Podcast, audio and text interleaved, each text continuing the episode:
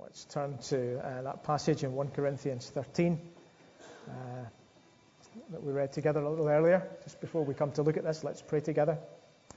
Uh, God our Father, we thank you for your word that is true and trustworthy and reliable. And we pray that as we open that word tonight, that your Holy Spirit would be our teacher and that your glory would be our chief concern. We ask it through our, our Lord Jesus Christ. Amen.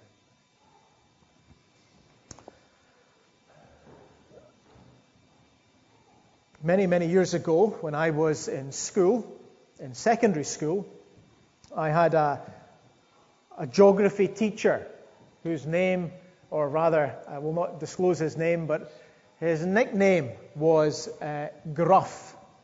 Gruff.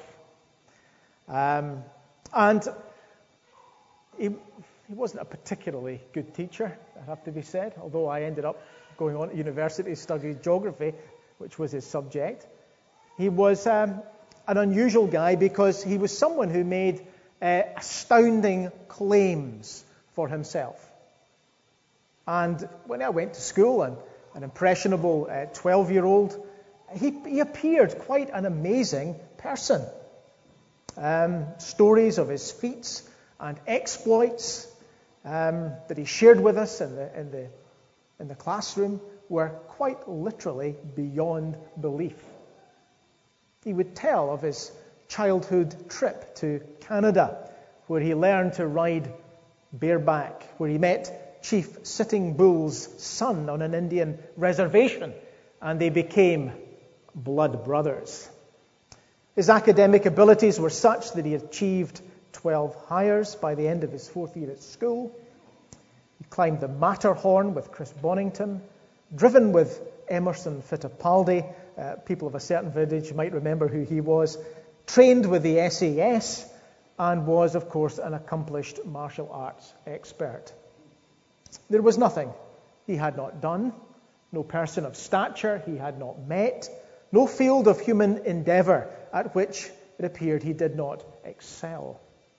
He presented himself as a cross between uh, James Bond, Dr. Kildare. Again, you have to be a vintage to know who Dr. Kildare was, and John Wayne.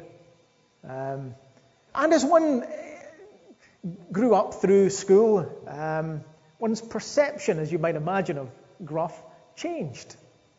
Um, it long before we began to realize that all his tales of daring do were simply the product of an over fertile boy's own imagination. Far from being a kind of heroic figure, he was rather quite a sad and pathetic figure.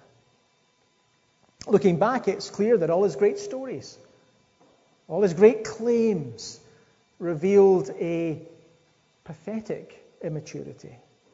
More a Walter Mitty than James Bond. Stories could have been written by the Brothers Grimm a huge gap, you see, existed between what he, what and who he claimed to be, and what he and who he was in reality. Massive. He was a secondary school geography teacher in Lanarkshire. He wasn't James Bond. He wasn't a world renowned racing driver mountain climber, uh, blood brother of Chief Sitting Bull's son or whatever. And that kind of credibility gap, when we see it in children, perhaps, we, we, we can be kind of cute, you know? It's a kind of mark of childhood, pretending to be someone or something that we're not. But, but in adults, of course, it, it's not cute at all. What's perceived as being funny in our children is more likely uh, or not to be seen as something strange, unusual, ugly almost in adults, a mark of gross and pathetic immaturity. Now, why, why am I talking about gruff? Well, I think to understand 1 Corinthians and to understand this chapter of 1 Corinthians, you have to understand that it was immaturity that was the ugly reality in the Corinthian church. Immaturity lay at the heart of many of the problems of this church, and there were a lot of problems. If you go away and you read through 1 Corinthians, you'll discover a church that has a lot of problems. A friend of mine did a series on this. Uh, he called it Christians Behaving Badly. That was a good title for it. It was a church in which the people, many of them thought that they were spiritual and mature and important. They thought they had arrived. And yet, Paul, as he speaks to them, says it's a delusion. And a pretty pathetic one at that. We don't have time to look uh, in detail through the letter, but already in the letter, Uh, Paul has accused the Corinthians of being worldly. In chapter 3, he talks about them being infants in Christ. In the next chapter to this one, in chapter 14, he exhorts them to stop thinking like children. In your thinking, be adults. What he's talking about, of course, he wants them to grow up. We want our churches to grow, not just numerically, but spiritually. We want people to grow up into the Lord Jesus Christ. Here was, and it was a very lively, confident, vibrant church, but it, it needed to grow up. Instead of these Christians displaying the marks of an adult and grown up faith, actually they were behaving like immature and spoilt children. And really, to understand this 13th chapter, you have to understand it in that context. Because if you don't understand that, then you miss the point of the passage. Because it's such a well known passage, isn't it? Such a well loved passage. Um, a beautiful description of love. Some have called it, you know, the hymn to love. One commentator calls it the greatest, strongest, deepest thing that Paul ever wrote. But, and this may have come as news to some people, Paul did not write 1 Corinthians 13 for a marriage ceremony. Because actually, what he's doing here is he's tearing a strip off the Corinthians. He's challenging them about their attitudes and behavior in the strongest way possible. It isn't actually a cozy, feel good passage, although it's often presented as such. It's Paul giving the Corinthian church a spiritual rocket. He's putting a bomb underneath them. He wasn't writing this chapter so that the Corinthians would say, Ah, Paul, what a marvelous piece of literature. He was writing so that the Corinthians would recognize how complacent they had become, and so that they would repent of their wrong and their sinful attitudes. He was trying to burst the bubble, as it were, of their superiority. And what Paul is saying here to the Corinthians and to us is that love is the hallmark of Christian maturity. It is, as he puts it, the most excellent way. And without this kind of love, we are simply deluding ourselves as to the nature of our relationship with God. The chapter has three major paragraphs. Each one tells us something about the nature of love and its fundamental importance for a Christian community that wants to grow up into Christ. And the first paragraph is from verses 1 to 3. And in that paragraph, Paul tells us that love is indispensable. That's what he's trying to say here. Love is absolutely indispensable. He's saying that there is nothing as crucial or as important than the presence of love. It's the vital ingredient.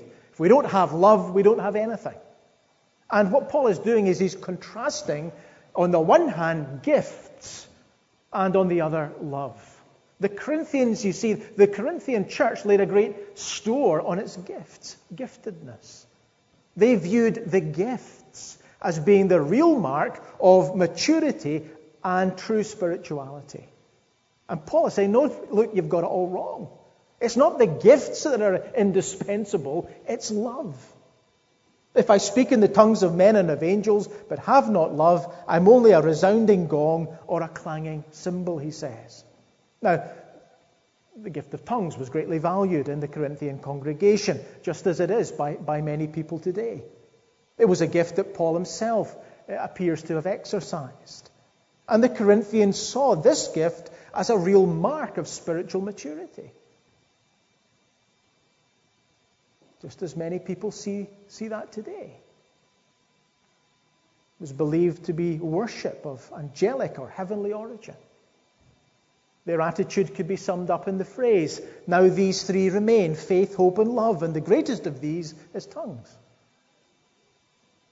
And Paul tells them, No, he says that gift is empty if love is not present.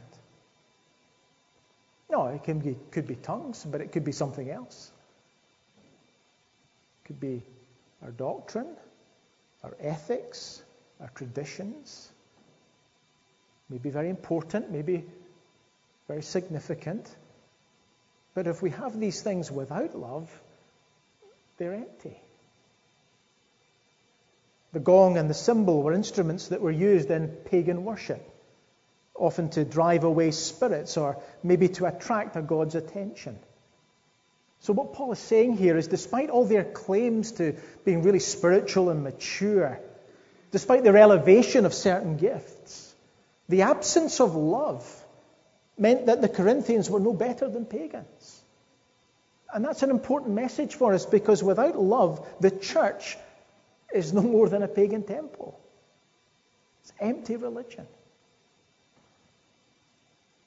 He says, if I have the gift of prophecy, can fathom all mysteries, all knowledge, if I faith, have a faith that can move mountains but have not love, I'm nothing. Paul moves away from speaking about the gifts that the Corinthian church um, highlighted and adored. And he speaks of the great gifts of God that he himself enjoyed as an apostle, gifts that marked him out as somebody significant and important and special. Prophecy, knowledge, miracles, what wonderful gifts. But Paul says these things are not comparable with love. No matter the marvelous gifts we enjoy, without love, it's nothing. We can have degrees after our name. We can be academically brilliant. We can have a miracle working faith. But the absence of love means that we're a nobody. Supernatural gifts may make us a somebody in the eyes of others, but in reality, the absence of love makes us a nobody. He says, If I give all I possess to the poor, surrender my body to the flames, but have not love, I gain nothing. Uh, here, Paul speaks about the gifts if I could put it this way, that the world admires. Sacrificial giving for the benefit of others. And yet, such noble actions can be motivated sometimes by something less than love. People can give for a whole variety of reasons for personal kudos and fame, to be thought well of by others, another to gain something for themselves by way of reward, but without love present, there is no gain or benefit, says Paul. There's a story told. Um, I think it's, it's like most of these stories, they go back to Spurgeon, I think. He, gets, the, um, gets the blame of all of these uh, kind of illustrations. But anyway, this story of the rich duke who had a gardener. The gardener loved his master. Out of his love and devotion, he decided to uh, give him this uh, prize uh, carrot that he'd been cultivating all year. This beautiful master, he's going to give it to his, uh, his master. He presented the Duke with a carrot out of love. And the Duke was touched by the sincerity of the man's devotion, really appreciated the gift. He saw that it had come from a heart of love. And so, in return, he gifted the gardener a beautiful, valuable horse from his stables. There was another man, nobleman, and he saw this strange transaction taking place. And he calculated well, if you got a horse for a carrot, well, if you bought something really big, then who knows what you might get in return. And he brought a rare, valuable tree that he was going to gift to the Duke. And the Duke discerned the man's heart, thanked him for his gift, and walked away, leaving the nobleman bemused and confused. The Duke turned back to face the nobleman and said, Friend, you gave yourself the sapling. You did it for yourself, not for me. Paul says here that if we, if we give only for ourselves, then such an action amounts to nothing, as it were, on heaven's balance sheet. And that's, that's why sometimes it's possible for people to appear very good, very devoted friends, generous, kind, giving, and yet in reality, they're, they're doing it all for themselves. Actually, they're using people, not loving them for who they are. They love and give as long as they're getting. As long as they're getting what they want. Maybe admiration, maybe affection, maybe obedience, maybe whatever. But if you cross them, if they don't get what they want, then you're history. We know from some of Paul's other writings that he understood that love was the product of an authentic work of God in someone's life. The evidence of the Spirit's work in Colossians 1. The hallmark of Christian authenticity.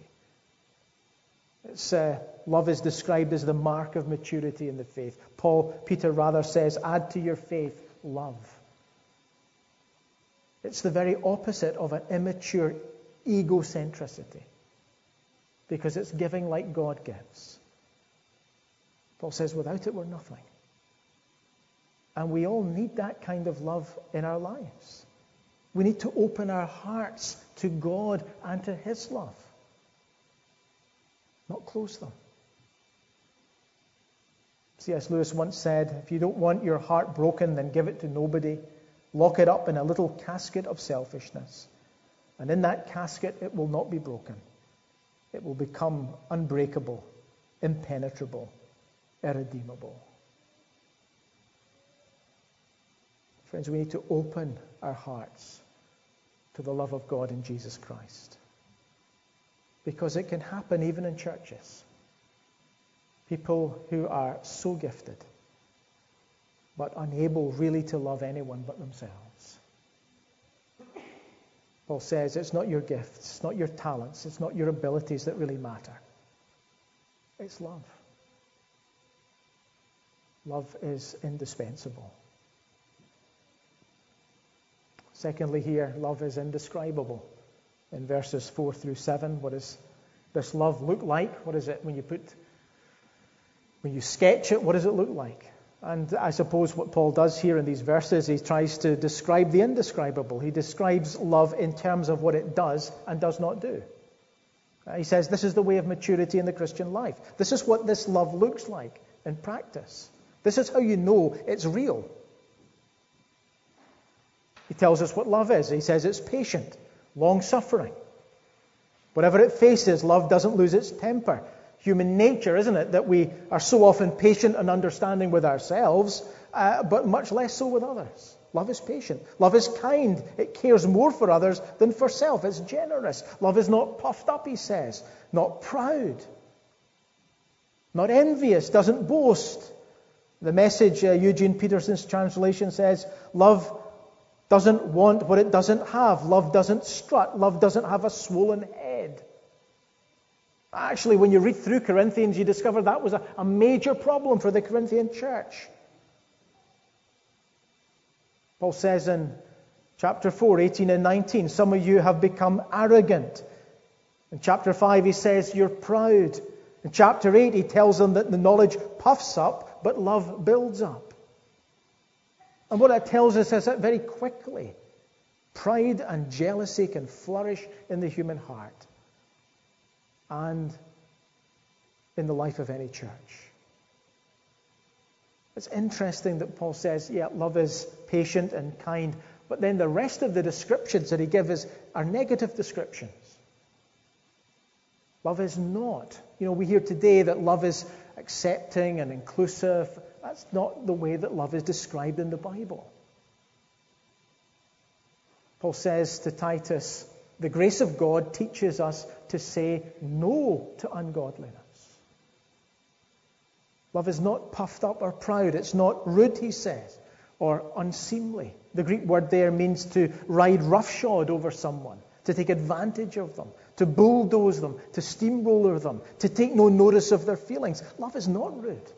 Love is not self seeking, he says. Paul, earlier in the letter, says nobody should seek his own good, but the good of others. Chapter 10, verse 24. Love isn't always me first. And sometimes it's easy in church, in the Lord's service, to seek position and influence and status for our glory rather than God's. The Christian mystic St. John of the Cross once wrote this All visions, revelations, heavenly feelings, and whatever experiences greater than these are not worth the least act of humility. For acts of humility are the fruit of that agape love, which neither values nor seeks itself, which thinks well not of self, but of others. Love is not self seeking. Love is not easily angered, he says. It isn't touchy not easily provoked. It has a long fuse. You know, I've been in churches where some people should wear a sign around their necks danger, high explosive. Love keeps no record of wrongs. It wipes the slate clean. It forgives. Doesn't go around casting up people's mistakes. Doesn't treasure grievances or bear grudges. Doesn't think the worst of others and is always impugning their motives behind their actions. Keeps no record of wrongs. Doesn't delight in evil, but rejoices with the truth. It's not anything goes. It always protects, always trusts, always hopes, always perseveres. This is the way of love. Remember years ago uh, at church we had a girl who was working was a Christian out in uh, China, and she came to share with us. And just when she came back, she would come and visit with us and share with us about her experience, about her involvement there. And you know, she was building relationships with people and sharing the gospel, teaching English. And uh, there was a lady that had been sent by the government to spy on her. And after a number of months, this lady confessed and she said, Look, I've been sent by the government to spy on you. But I, I can't do that because I now have the love of Jesus in my heart and because I love you. Love always protects, trusts, hopes, perseveres. And as Paul's description unfolds. It's clear, isn't it? There's only one model that he could have used, and that's Jesus Christ himself. He alone is the one through whom we can come to know this divine supernatural love, because this love looks like Jesus. He is the image of the invisible God. He's the Word made flesh. And love is the revelation of God's character that we discover and encounter only in Jesus Christ. The Corinthians were gifted, but they were graceless. They thought they were mature and spiritual, but they were children. They were spoiled. How, did that happen? It happened because they lost sight of Jesus Christ. And that can happen in any church. It can happen in any family. It can happen anywhere when we lose sight of Jesus. And that's why we meet together. That's why we gather around the Lord's table. That's why we open the scriptures together. Because we don't want to lose sight of Jesus. Love is indestructible, indescribable indestructible in verses 8 through 13. Quickly here in closing, the final verses are contrast. Um, the gifts that they were exercising in Corinth they thought were proof of God's favor, the mature faith. They thought these gifts were really the marks of heavenly blessing. Uh, their emphasis was in the wrong place. Chapter 4, Paul alludes to this when he says, Already you have what you want, already you've become rich. It's as if the Corinthians believed they, believed they had arrived. And Paul's saying, Look, you haven't arrived. The mark of heaven isn't, isn't these gifts, heavenly as they may appear. The mark of heaven that we're to experience now is love. Love is the language of heaven, not tongues. Those gifts, whatever they are, they're temporary. They're not lasting, they're not permanent. They will not endure, they will pass away. It will all pass away, but love will not pass away. The American theologian Jonathan Edwards says, Heaven will be a world of love. And so in verse 11, when Paul uh, writes, When I was a child, I spoke like a child, I thought like a child, I reasoned like a child. When I became a man, I gave up childish ways. That's not uh, analogy simply or an illustration. It's Paul saying, Look, I want you to grow up. Follow the way of love. Now these three remain faith, hope, and love, but the greatest of these is love. God doesn't have faith or hope. If he did, he wouldn't be God. But if God didn't love, he wouldn't be God. Love is the essential activity of God himself the Father, the Son, the Spirit. And it's in this sense that love is the greatest of gifts. Because it's the essence of love that we're turned away from ourselves towards others. That's what God has done for us in the gospel. And beyond anything else, that is that kind of love that's able to build up a Christian community. It's able to mature us as human beings. Where do we find love like this? I use this illustration often, but uh, I suppose my people will excuse me. It's the, uh, it's the question that uh, sometimes a husband is asked by his wife. Uh, those of you who are married will maybe, this will maybe resonate with you. Uh, that's when the wife says, uh, Do you love me? That's the question. Do you love me? Yeah, and you say, when that question is asked, the alarm bells go off. Because uh, the answer is, of course, yeah, yes, darling, of course, I love you. Uh, but of course, it's not quite as simple as that, guys, is it? Then comes the second question. It's the, it's the real one. Why do you love me? Well, there's a lot of answers to that question could come. Oh, I love you because you've got a fantastic figure, because you're rich, because you're a fantastic cook, because you're prettier than I am, handsome, you know, whatever. There's lots of things you can say there, isn't there? But actually, there's only one answer upon which you can build a marriage. And that is, I love you because I love you. Because if you're loved because of this, or that or the other. All that it does is breed an incredible sense of insecurity. The person is simply left wondering Am I still pretty, rich, patient enough? As human beings, our hearts long for a love that will liberate us and set us free. We long to hear those words I love you because I love you. That's God's love. That's his electing love that the Bible speaks about.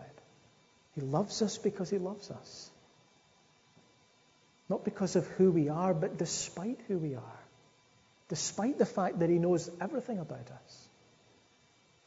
It's a powerful love. It can change you and transform you from the inside out. It's a love that can build confidence. Because to know that we are the object of God's amazing love is the most liberating and wonderful thing we can know. That's the love we encounter in Jesus Christ. That's the love that builds relationships and strengthens churches and matures disciples. Do you know that love in your own life? Not God's love as some kind of vague, general thing for everyone, but God's love for you. Has this love overpowered you, overwhelmed you? Is it the fundamental reality that undergirds your whole life? Without it, we have nothing. With it, we have everything. If you don't know anything of this love, then come and surrender your life to Jesus Christ. Look to the cross and hear the words This is how much I love you. Said of James Denney, preacher of a bygone generation in Scotland, that the only time he envied the Roman Catholic priest his crucifix was when he wanted to take it and shake it in people's faces and say, God loves you like that. God loves you like that. Jesus became unlovely on the cross that we might be loved and be made lovely in God's sight. If you're a Christian, as I suspect the majority of us are here tonight, are we growing up? Are we leaving behind childish ways? And are we growing up into Christ? Are we growing in love? It's the essential ingredient. And we can only receive it from Jesus Christ. Because only He can say to us, I love you because I love you. Let's pray.